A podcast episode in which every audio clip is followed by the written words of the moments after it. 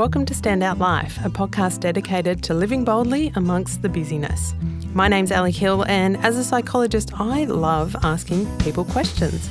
And I thought, what better way to do this than to get the people I admire into a studio to share their stories. This podcast is our corner of the world where all of us can dive deep into what it takes to live a standout life. This episode was one of the most fascinating conversations that I've had in this series. Dr. Nikki Stamp is on a personal mission. She's a heart and lung surgeon, which means that she spends her days working on the edge of life and death. She has witnessed the inner workings of our bodies in a way that many of us are completely oblivious to. You'll hear her deep curiosity and fascination, the thing that drives her to continue to explore what makes our heart tick, what cures a broken heart, and how we should all be making it a priority to look after our heart. Nikki is also a participant of the social media campaign, hashtag I look like a surgeon. I didn't actually get a chance to talk to her about this because our conversation went down a bunch of other interesting routes, but I wanted to make sure that you know about it so you can check out the campaign that is hell-bent on changing our perception of what a surgeon looks like. With the recent release of her first book, Can You Die of a Broken Heart? Nikki has a strong desire to change the way we think about health and women's heart disease. I promise you that your heart will thank you for taking the time to tune in to this conversation with Dr. Nikki Stamp. Nikki, it's great to be chatting with you. Thank you so much for having me, Ali. It's a pleasure to be to be here, and uh, I'm sure we're going to get some interesting questions. Plenty of interesting questions. And look, I've got to be telling you, I've got to tell you, I've been absolutely devouring your book. Uh, oh, Can great. you die of a broken heart? Um, it was one that I kind of saw on the shelf a couple of times and went, oh, and then picked up and read it, and it's just. Um, yeah, it just touches on a range of things, and I think conversations that we don't always have. But I want to start particularly. There's a bunch of stories that you talk about through through your your experience as a um, heart and lung surgeon. In particular, one mm-hmm. of the stories is around a fellow called Paul, and Paul was, and you described, was 54, and he'd had a angiogram whilst competing at the Australian Masters Swimming Championship. So he's a pretty mm. fit fellow. And I guess he really faced this why me question, which mm. I'm sure you get from a lot of patients. Can you describe what it was like, I guess, walking through and working through that question with someone like Paul? I, I, mean, I guess just, just to give a bit of background, so I talk about about this guy because he's he's the sort of uh, least likely person you'd ever expect expect to be meeting a heart and lung surgeon, and uh, you know, fit and healthy. And as you can probably imagine, a lot of my patients aren't quite up to that level of competition. Um, you know, I see a lot of people who um, unfortunately have an illness because of um, things that we do to ourselves and we're all guilty of this to some extent you know the way we eat or the way we exercise or don't or smoking. But but when when you see people who have um, something through no fault of their own um, no they didn't ask for it they look after themselves um, and it really just does seem really unfair it's a really hard discussion to have because you know, it, it is just so unfair. It's unfair for us. I mean, we, we, the doctors, the nurses, we all look at it and we think, God, that's just so not right. and um, and uh, it's a it's a difficult conversation to have, and to try and explain to someone why they have done all of the right things in their life. Um, and they're still wound up with a, a life threatening illness. Um, there's no easy way to do that. But the best part of that conversation is to say that if you, because you've looked after yourself, because you're fit and healthy and all these other good things, that you're probably going to do a lot better in so many arenas. You're going to recover better physically. You're going to recover better emotionally. Um, it's all it's all trying to keep people, in some ways, looking on the brighter side of these terrible situations. Yeah, absolutely. And I think that's one of the, those things that really struck me, particularly around Paul's story, is that, um, you know, there are times where we go, well, I'll have an extra glass of wine because, gosh, it could happen even if I do right. look after myself. Um, so, yeah, this sense of, well, actually, by having looked after yourself, you're, you're in a much better position. And, and you kind of describe that with Paul's story, that that's something he was mm-hmm. able to kind of work through as yeah. well. Yeah, yeah, absolutely. And I think I think also, you know, there is there there is a a line. There is that, you know, that we that extra glass of wine or, you know, skipping a workout, you know, all in all is probably not going to do us any damage, but you know, it sort of adds up over time and, and you've really got to give yourself the best fighting chance. So I, I describe to people that, you know, um, we don't know what genes we're born with, right? We, we're we're born with genes that make disease or fight disease, or you know, we have no idea. So what we do to ourselves is a little bit like playing Russian roulette. We are kind of taking a chance on whether or not we're going to be the person with the genes that that fights disease, or or we're taking a chance that we're the got the genes that that create disease.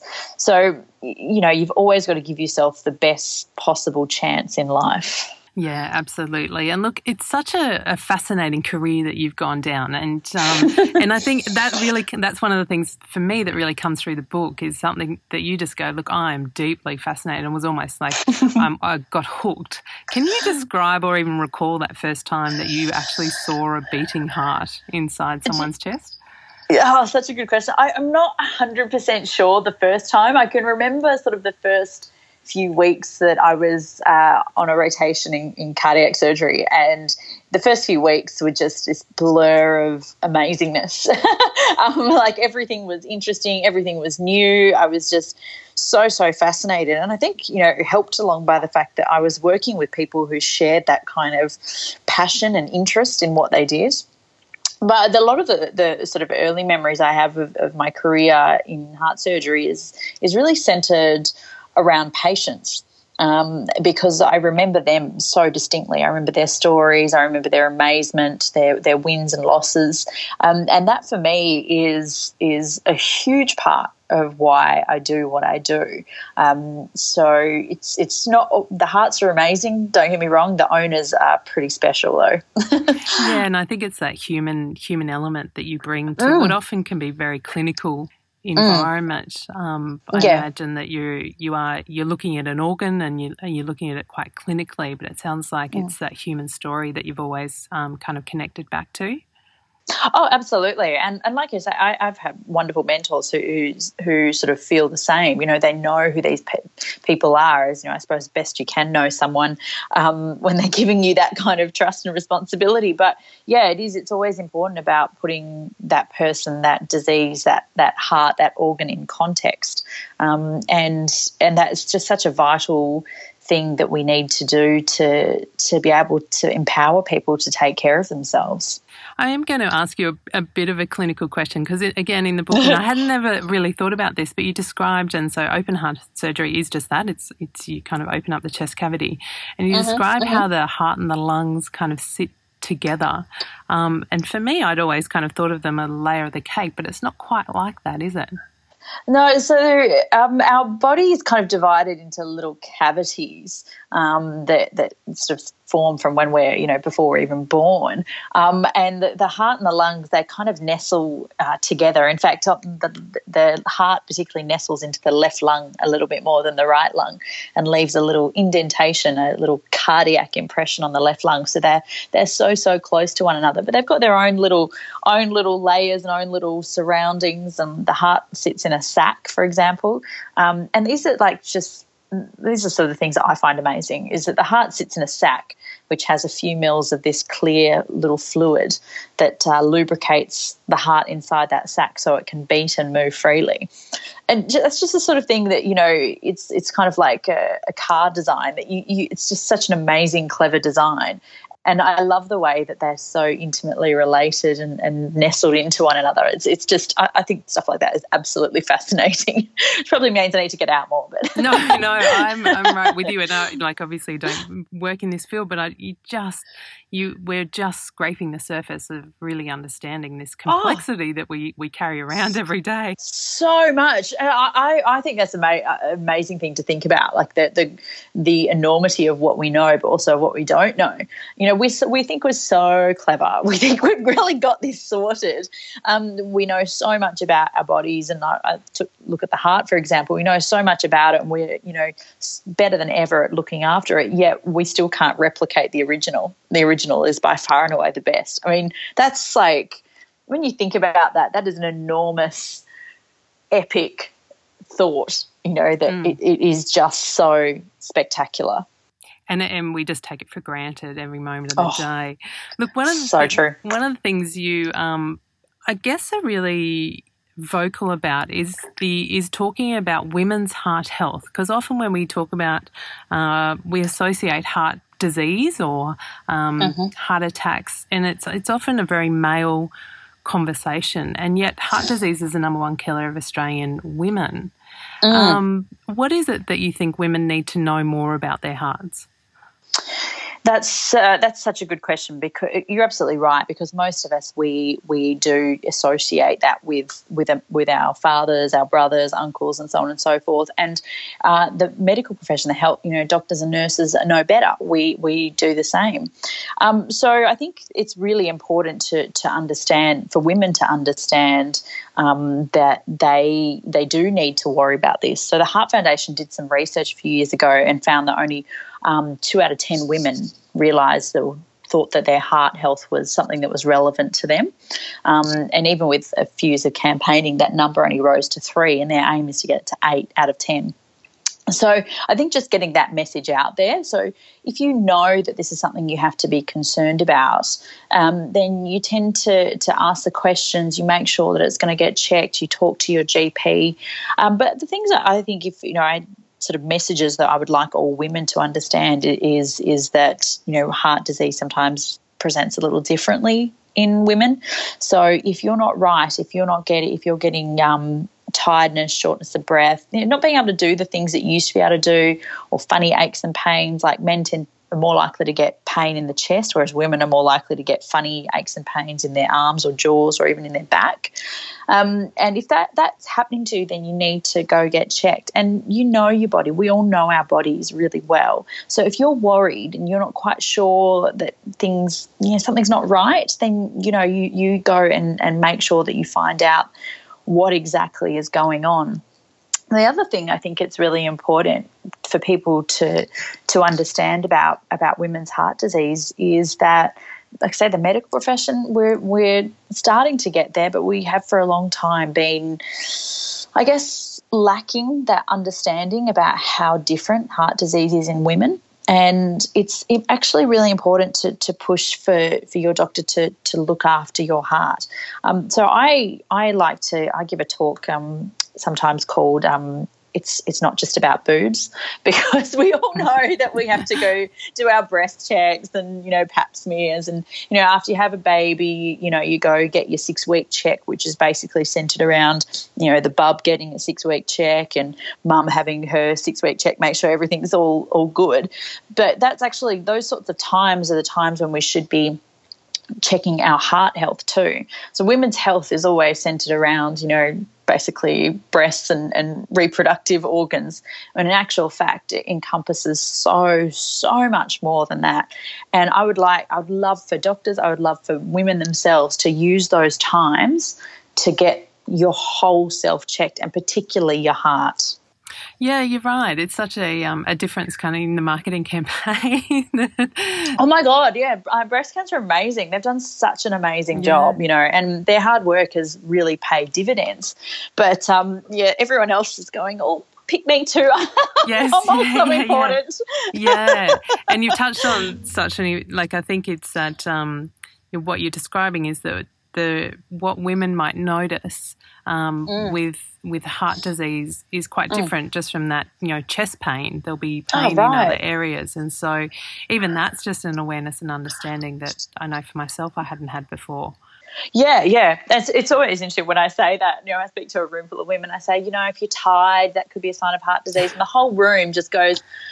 Well, Oh, that's just ridiculous. Yeah. I'm always tired. And I Yes. I know, me too. But, but still, you know, just something to keep in your mind. You know, it could could be a problem. yeah, better to be on top of it as well. I can that's it. understand. Look, as a as a psychologist, obviously Mm-hmm. I'm deeply fascinated in the affairs of the heart, but often Mm-hmm. from more from that emotional perspective. Um, have you seen, I guess, a connection between, I guess, the physiology of the organ of the heart and I guess, you know, what is often the symbology of heart being kind of connected to love or emotions or, um, yeah, you know feeling mm. feeling well. What's that connection been? Yeah, so it's interesting because um, the book is called "Can You Die of a Broken Heart?" because it is one of those things that connection between your emotions and your physical self that people seem to be fascinated by. Um, and the reason I, I called it that is because that is probably one of the most common questions I get asked, like you know, at a, party or something when people find out what I do. They're like, "Hey, I heard it. Is this is this real? Is this possible?"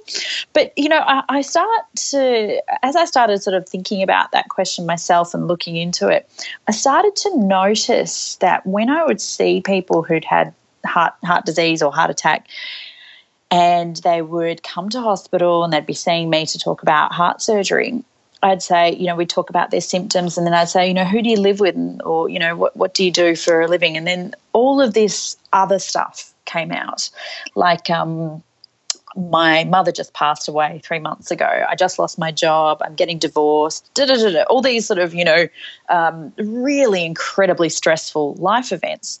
And it seemed to me that it's very anecdotal, obviously, my experience, but it was there is this really strong connection uh, between how we feel and what happens to our bodies. Now, it sort of comes it comes to from two ways, I suppose. The first is that you know when you're feeling rubbish, you just don't take care of yourself like you should, um, and you know we've we've all been there. We've um, you know got stuck into a tub of ice cream or you know something else that makes it makes you sort of feel better temporarily which not so great for your physical body.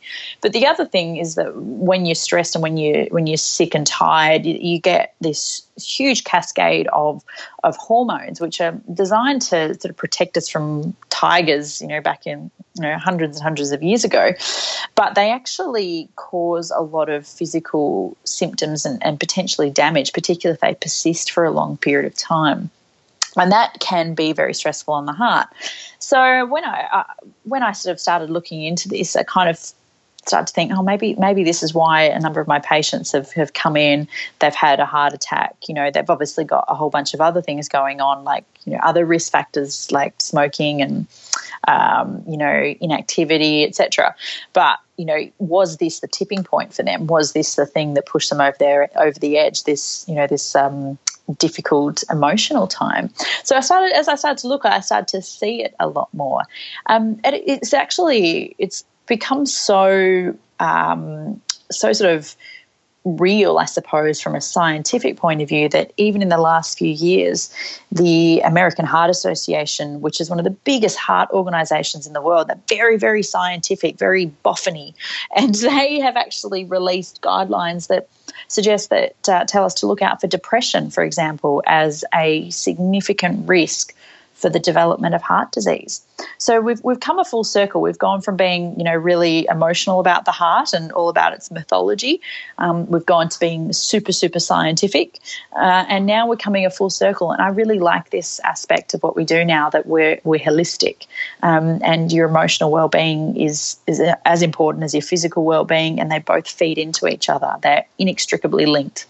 Yeah, and I think it's um, you know, it's such fascinating research, and I think we're probably really oh. at the edge of, of even what's going to dive into even more. But um, I think it, it, it is that, you know, giving someone a hug or just yeah. that actually can be useful to that physiology um, as much much as taking the medication um, mm. along the Most way. Most definitely, yeah, yeah, and it, it, it is, and it's also you know that hug makes you feel good, but it also means that you're going to take better care of yourself, and I, I love that. I love that we can sort of love people into being healthy. Mm, I guess off the back of that, how can we best look after our heart?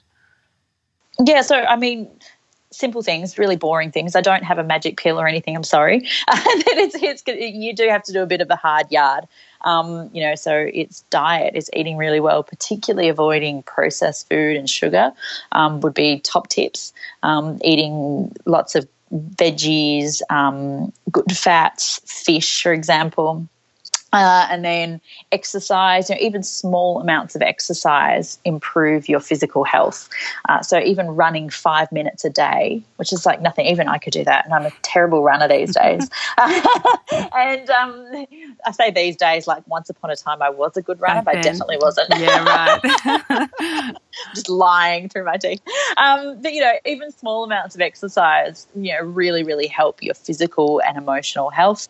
Um, you know, if you quit smoking without it's most important thing you could ever do for your health is to not smoke or quit quit smoking if you do, um, and knowing your risks as well. So making sure that you understand how how to, um, I suppose, minimize the chances of you developing developing something serious, but obviously, you know, I've written a book about this, but you know, you must stay connected to people because that is just such a vital part of having a healthy emotional and a physically healthy life as well. So that would be my sort of top tips. Yeah, love it.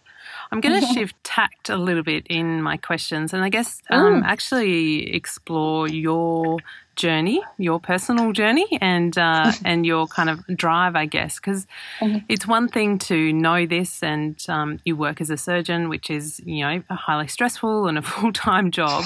Um, but on top of that, you've written a book and you've been putting yourself out there in media just for something else to do, um, mm-hmm. and so that requires courage, I guess, to to put yourself out there. Like, why has it been important for you to share this message to a wider audience? Oh, such a good question because it's a common, commonly asked question, and and you're right. It is putting yourself out there. You know, we we can be as a society a little bit harsh on people that we see sticking their head above above the above the waterline. Um, you know, we we judge people quite harshly, particularly in an age of, of social media. But I, have always been someone I, I, I quite enjoy. Um, I quite enjoy public speaking, for example, and I'm a strange person, but you know, I, I don't I don't mind I suppose being being that person who's sticking a hand up and saying I've got something to say, and these are things that matter to me. What I have to say, um, you know, I'm happy to to to to stick my head above above the waterline and say I, these are things that I believe in and the things that I really want to change. I'm just I'm not someone who can can sort of sit around and hope that things get better or whinge that things you know aren't better i have to i have to push for that change um, you know and it's been it's been a really interesting experience because this is not something that you see a lot of uh, professionals in any arena, let alone medicine, do. Um, and I've had some, I've had some really not so great experiences. you know, I had um, you know, social media is so mean. Um, I had I had a, a, message from someone who um, recently who complained that I had I had my shoulder slightly expo- exposed on a TV segment I did, um, and said that that was, that was you know what a slutty thing to wear. So wow. I now I just turned that into a joke. I'm like, well, my left shoulder's my left shoulder's so slutty, but it's okay. My, my right shoulder's classy, so we balance out. and you know, sort of dealing with that, like you know, with a you know, a bit of sense of humour. Um, and you know, I have to say, I was talking um, talking about this last night. That the um, you know the worst support I get, um, as in the, the people who are so quick to to judge and be harsh about what I do, um, are, are, other women. Mm. And often other women doctors. Um, and that's so disappointing. but at the end of the day, what outweighs that are, you know, messages from people I've never met saying, you know, thank you. This made me want to take better care of myself. I got a message from a woman recently who was having a really difficult time um, in the healthcare system, because, you know, there was some illness in the family, but also it was such a stressful time. She was struggling to sort of navigate everything. And she's like, you know, I've read your book and, and it gave me the, the courage and the knowledge to, to ask questions, relevant, appropriate questions. And, you know, so all of those bad things, all the slutty shoulders and whatever else that happens, I'm, I'm, I can very easily put those to bed because the people who are being helped are, are far, far more important than the critics sounds like that connection back to yeah what is important and it's fascinating i think um, often the critics are the people that are, are, closest to us not further away and mm. and it can be mm. that we're holding up in some way a bit of a mirror of well who do you think you are um, mm-hmm. but i think it sounds like yeah it's critical to to be able to uh, be able to combat that. Um, yeah. Is there anything else aside from you know being able to see and hear the people you are helping? Is there any other ways that you, I guess, combat those moments, which might be self doubt moments or or just those yeah. kind of critique moments that when they come up? I think you know. I think I, I, certainly worry that you know that uh, what I am doing is too far out there. It's you know, it's it's very um, it's very undoctor like. but at the end of the, I believe so much in what I want to do that that you know it just doesn't. You know, even those moments of self doubt, I can sort of say, "Well, look, I'm gonna I'm gonna give it a bash. I've worked really hard to to bring a message, or you know, whatever else it is I'm doing. I've worked really hard. I've written a book, or you know, I and that that need to bring that message out kind of combats that sort of self self doubt or those little fears. And and I guess you know I've got a really I've got a great team. I've got family and friends and people I work with who believe in what I do. Um, and they they matter so much to me um, that it's it's not a it just has to get done and I'm just keep pushing forward and keep getting the message out there. Yeah, yeah. Well, keep doing it. Absolutely. Absolutely. Look, one of the things I've been um, doing some work with women in leadership roles and particularly around this concept of decision making and how women make decisions. And sometimes that is a little bit different to our male counterparts. Um, mm-hmm. But you make decisions in some pretty high stress situations. Yeah. Um, I guess, um, do, would you have a process for how you make those decisions? Does it become a gut instinct um, to, through time and research and experience? What what sits behind if you were to be, I guess, be a bit forensic around your own decision making, particularly in those high stress situations? I think it's such an interesting question because I've thought about this before. Because my um, my decision making sometimes in in a high stress situation is also ultra ultra time critical. Um, and it just it has to happen in seconds or it doesn't happen at all. Mm. and the the consequences of of inertia uh, are you know dreadful. Um, you know someone's life may be dependent on us making making the right making the right decision or sometimes just making a, a, decision just you know getting on with it. Yeah. And um, you know so i i sort of sometimes look back at you know high stress high stakes situations like a medical emergency and i just you know i can't for the life of me work out the decision making process that happens there. And I think because it happens so quickly, there's just no time to sort of, you know, stop and think. Um, and it, it's tough call though, because these are sometimes really, really big calls to make. Um, they are literally life and death. And we use that word literally all the time at the moment. Yeah and uh, it doesn't actually mean literally, but today I actually mean literally. Um, that you know I have to make a decision to do an operation. You know, sometimes in the emergency department, or you know, um, just just huge, huge things, um, and they have to happen quickly. And so there is no, there is sort of no time for for process. I think it, I think you're right. I think it's gut, um, and I don't want it. it sounds really flippant. You think, oh God, this heart surgeon is just making decisions based on her gut. But I read a book um, a few years ago called Thinking Fast and Slow, mm. and it really drilled down that sort of um, quick fire decision making. And it's not that you're just sort of, you know, giving a Hail Mary pass. It, it is that you have formulated this rapid decision making through years of training and experience.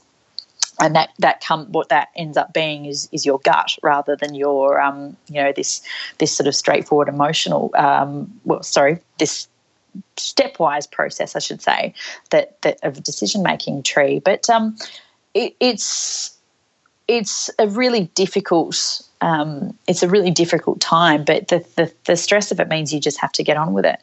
The, you know, other times, you know, we make decisions. You know, we have, you know, for example, people with really complex problems, and you have to sort of drill those down and, and make the right decision in a, a, slightly slower time frame because sometimes jumping in is quite possibly the worst thing you could do for that person.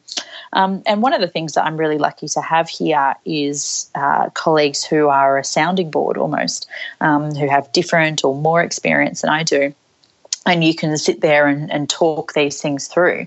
Uh, and that's a, that's been a really important part of that sort of slower, longer decision making process um, when it comes to, to looking after people. Yeah, and I imagine that helps with the fast ones as well. Once you've had some times in those slower ones and you know, yeah. similar experiences. Yeah moving Absolutely. forward. And often, and you're right, like it is, you make the call, and it's not not necessarily about whether you know have I made the wrong call, but I'm sure that there are times that it's not about the right or wrong, but it's the worry that maybe I could have done something differently. Did I take everything into consideration? How have yeah. you? What has helped you to navigate the worry around that? Not necessarily the outcome, but the mm. the self reflection and self awareness? Um, I think that you know part of part of what I do, being being able to to reflect and being insightful about what you do is, uh, you know, it's a in my opinion, it's a not negotiable characteristic of, of what I do. That you need to be able to critically reflect on, on what you what you've done and what you would do or wouldn't do in the next next time. Um, and that's a process that's really built into to hospitals and medicine. You know, we we spend a lot of time talking about um, what we've done. Um, we talk about failures, and that's done in a fairly open open environment so that you can be quite brutally honest and, and your colleagues can be quite brutally honest um, so that we can all learn from from those experiences but i think that I would be disappointed in myself if I was if I ever stopped, you know, really drilling down what what happened, um, really thinking about it. And I've I've looked at I've looked at you know back at those experiences and I don't think I've ever been upset with myself for for a call that I've made. I think usually in that situation that it was the right thing at the time to do. Um, and sometimes uh, after that information comes to light and you go, oh, I wonder if, you know, maybe it would have been better if I'd done this or it would have been worse if I'd done something else. You know, there's there's plenty of ways that these sorts of um, these thinking processes can go and you can tie yourself up in knots um, worrying about it. But for me, that's when a time a, a, really important time to debrief what has happened. Um, and like I say, you know, I one of the things that I love about what I do is is the team, and there are so many wonderful people here in so many different jobs, and our collective experience and our collective skill set is you know phenomenal. And being able to have those people as my support, as my sounding board, as my teachers, mentors, colleagues, and friends is is priceless, uh, and it is the one thing that I don't think I would could ever cope without. and again, a reminder that it's critical, regardless of what industry or where you work or what's going on for you, is get that gather that team around you. I think. Right. Yeah. Yeah. yeah. I mean, you know, two heads are better than one, and etc. etc. So yeah. I mean, that, that those silly little throwaway sayings they they do actually mean something. They're yeah. they're real. They matter they work. So, thinking about heart care, I guess, of the future, research is continuing to grow at an exponential rate, and where there's conversations and things that are happening already around like stem cells or growing new mm-hmm. hearts or wearing wearable technology that might alert us of mm. changes mm-hmm. that are going in our body. What hopes do you have about the future of heart health and heart care? I hope that people put me out of a job. Mm. Um, I I really do. I want um, I want prevention to be uh, better funded and, and better um, implemented, um, which is, you know, it's a real public health message. And I know just recently in the UK, they've introduced a sugar tax on, on soft drinks. Um, so things like that, that would be my, my biggest hope for the future of, of heart health. But, you know, but that aside, we're still going to be dealing with um, heart disease no matter, you know, how good our prevention is in, in some way, shape or form. So I think for, for me, my my if I had to pick two things that amaze me the most and I hope for the most, I would say basically around around mechanical hearts and and and transplant that we have technology that um, you know allows us, to, for example, to grow a heart from scratch so that people don't people just get it. They don't have to have this sitting around waiting for the phone to ring kind of process or a completely a durable mechanical heart. Um, I think that would be my, my biggest hope um, for the future. And I think, I don't know if it's going to happen in, in the time that my career will go for, but um, I think that's something that we're really heading towards. And um, it's a really, really exciting, it's a, an exciting you know prospect that you could go to the shelf and you know pull off a heart that had just been grown for that particular person. I think that would be absolutely amazing. It's mind blowing, but it could happen sooner than we think, right? Absolutely. Right. Yep. Absolutely. I'll get mine in rose gold, I think. You're going to customize That's it. Right. That's fantastic. That's right. Look, Nikki, it's been such a delight chat with you. I want to finish on one last question. The name of this podcast is called Standout Life. What does it mean to you to live a standout life?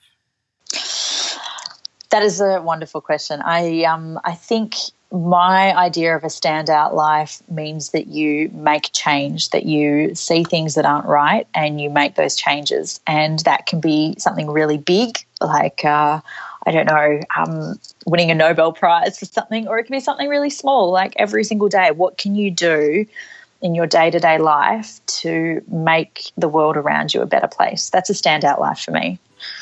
Sounds great. Look, I know you've got to go and change some lives, so I'll leave you to it. But uh, thank you so much for your time, Nikki. Thanks, Ali. It's been wonderful. Thank you so much. If you've enjoyed today's episode, then there's every chance that you might also enjoy reading a copy of my book called Stand Out A Real World Guide to Get Clear, Find Purpose, and Become the Boss of Busy. You can grab a copy by heading to my website www.alisonhill.com.au. If you liked what you heard in this episode, I'd love it if you could take a few moments, pop over to iTunes and give this podcast a quick rating so that we can continue to share these conversations with people around the world. As always, I'm Ali Hill, and this is Standout Life.